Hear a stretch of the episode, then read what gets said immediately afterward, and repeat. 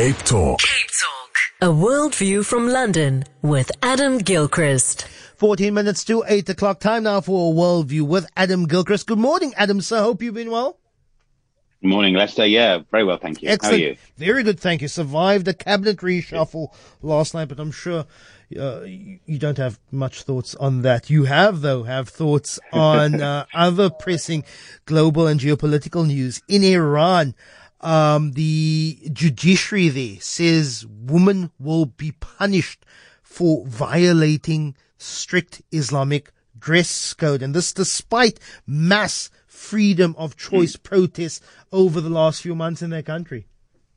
Didn't much of the world hope that those protests would really make a difference, would maybe just change things a little bit for the better, a little bit more liberty, maybe women's rights, for instance.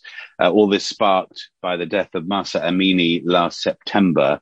Remember, she was arrested for breaking Islamic dress code, essentially for not wearing her hijab properly. It wasn't even that she didn't have it with her. It's just that she was wearing it in a jaunty fashion, shall we say. Anyway, she got arrested and died in police custody. And ever since then, there has been this huge debate in Iran and outside uh, about the wearing uh, of the compulsory wearing of certain kinds of uniform. And we think about in our own societies, there are uniforms that are compulsory. Think about your police officers. Most people don't seem to have a problem with them, but in this instance, this uniform does feel imposed. And now, as you say, the head of the judiciary, Gholam Hossein Mohseni Ejei, has said that women who are non-compliant, who do not wear the correct dress in the code of Islam that Iran has adopted, they will be punished. And by that, we assume, well, is they're arrested, fined, surely not just killed in police custody, but it is a doubling down of that policy. It's not the liberty that one or two of us certainly had hoped for.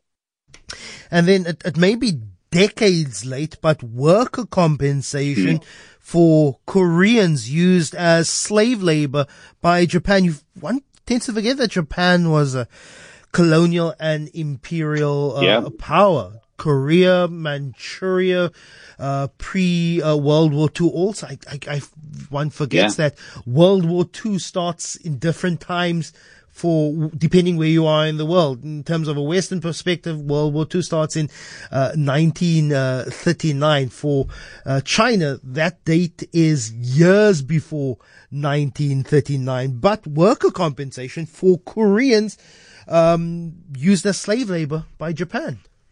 You're right. Some of this goes back to 1910, I think, is the point at which uh, Japan certainly moves into Korea. And they're probably, as you say, in Manchuria and China about the same time.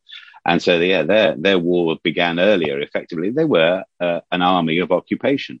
And they forced Koreans, in this case, uh, we're talking 150,000 at least to work in their factories, on farms, producing specifically for Japan, and in some cases in organized military brothels. 80 to 120 odd years later, uh, of course, most are dead. Um, the survivors are now going to get something, but they are not going to get compensation as they have been fighting for from Japan itself. They're going to get compensation from South Korea. South Korea has sort of headed off this diplomatic row at the pass after, as you say, seven, eight decades or so. It's been a festering wound, frankly. Uh, and the compensation we're talking is sizable, but I believe I was trying to do a double check on this, and it's very difficult, but I believe only three are known to the authorities. Three people are known to the authorities. There may well be many more. So that's three people who might be getting a couple of million each, a couple of million dollars or equivalent each. And there are still many groups who weren't alive then, but who've been campaigning on their behalf who uh, say, hang on, let's have the direct compensation and the apology from Japan. And that apology thing, I know it has played out with all sorts of other colonial forces, the UK included. Uh, it doesn't always seem very forthcoming, does it? And then finally, the Toblerone logo change. It's all about what is Swiss and what is not. Yes, the Toblerone. It's always the thing that your your mum or your dad or your uncle buy you at the airport, isn't it? When they they haven't got anything else to bring back to you after Or they've been on a trip, Toblerone. They bring in one of those. You think, oh, I'm not sure if I like it, but okay, I'll give it a go. And then over the years, you begin to like it because it becomes a symbol of your parent or your uncle or whoever coming home. And in this case, uh, Toblerone has had a look at itself and has decided that they will save money uh, and they're going to move production out of Switzerland at, to Slovakia. At which point they now fall foul of Swiss law, which says at the end of the little Toblerone package, there is a picture of the Matterhorn, as in the mountain peak. It's at the end and on the ends. And you can't have that. Under Swiss law, you cannot have a national symbol of Swissness uh, on packaging of a product that's not made in Switzerland. So the moment it goes to Slovakia, we'll all be able to tell. I'm sure the taste will still be fine or still be what you remember anyway. Um, but the Matterhorn will have to disappear. And I looked at I thought, I don't know too many other countries who have that, you know? I could start marketing English shortbread with a picture of Table Mountain on it. And I'm not sure there's a great deal you could do. You could do the same. You could, you could mark, I, I believe there is a Japanese gin with the Tower of London on it.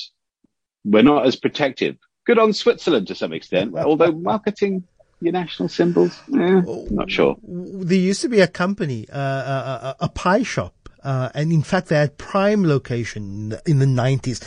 It was called London Pie Company. And they had a Joburg store at, um, in Johannesburg on the ground floor of the ANC's headquarters. So whenever there was a outside broadcast shop of Luthuli House, the ANC's headquarters. There you would see London Pie Company. And believe you me, at absolutely zero to do with London in the UK. Not even the recipe, no. Not I'm even sure. the recipe. but Adam Gilchrist, looking forward to chatting tomorrow. Stay well. Have a good one. EWN Traffic. Lester, thanks very much. There's an accident, Artery Road under the M5 bridge in Artery. Traffic signals down Victoria Road and Prince George Drive, and then Clarence Drive will be closed to traffic for slope stabilization repairs from the 7th of March, which is today, until the 23rd of March from 8 o'clock the morning until 6 o'clock in the evening, and that's Monday to Friday. On a Saturday, it's 8 o'clock the evening until 3 o'clock in the afternoon, and for the rest of the time, it will be a stop-go system in place. I'm Zane Johnson, my eyewitness news traffic at 8 o'clock.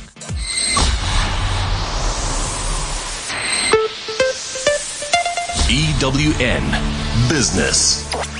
This Eyewitness News business is brought to you by Bright Insurance. Bright is a licensed insurer and FSP Mateo Claripe. Uh, we're all feeling the pinch when it comes to the cost of living crisis in South Africa. But Consumer Group, uh, Goods Group, AVI, says the price of products have not yet even begun to reflect the effect of Eskom's blackouts yet, meaning that the price, the cost of particularly consumer goods could be seeing an increase in the next quarter or so. Isn't that just painful But to know that you know yet. you're dealing with inflation?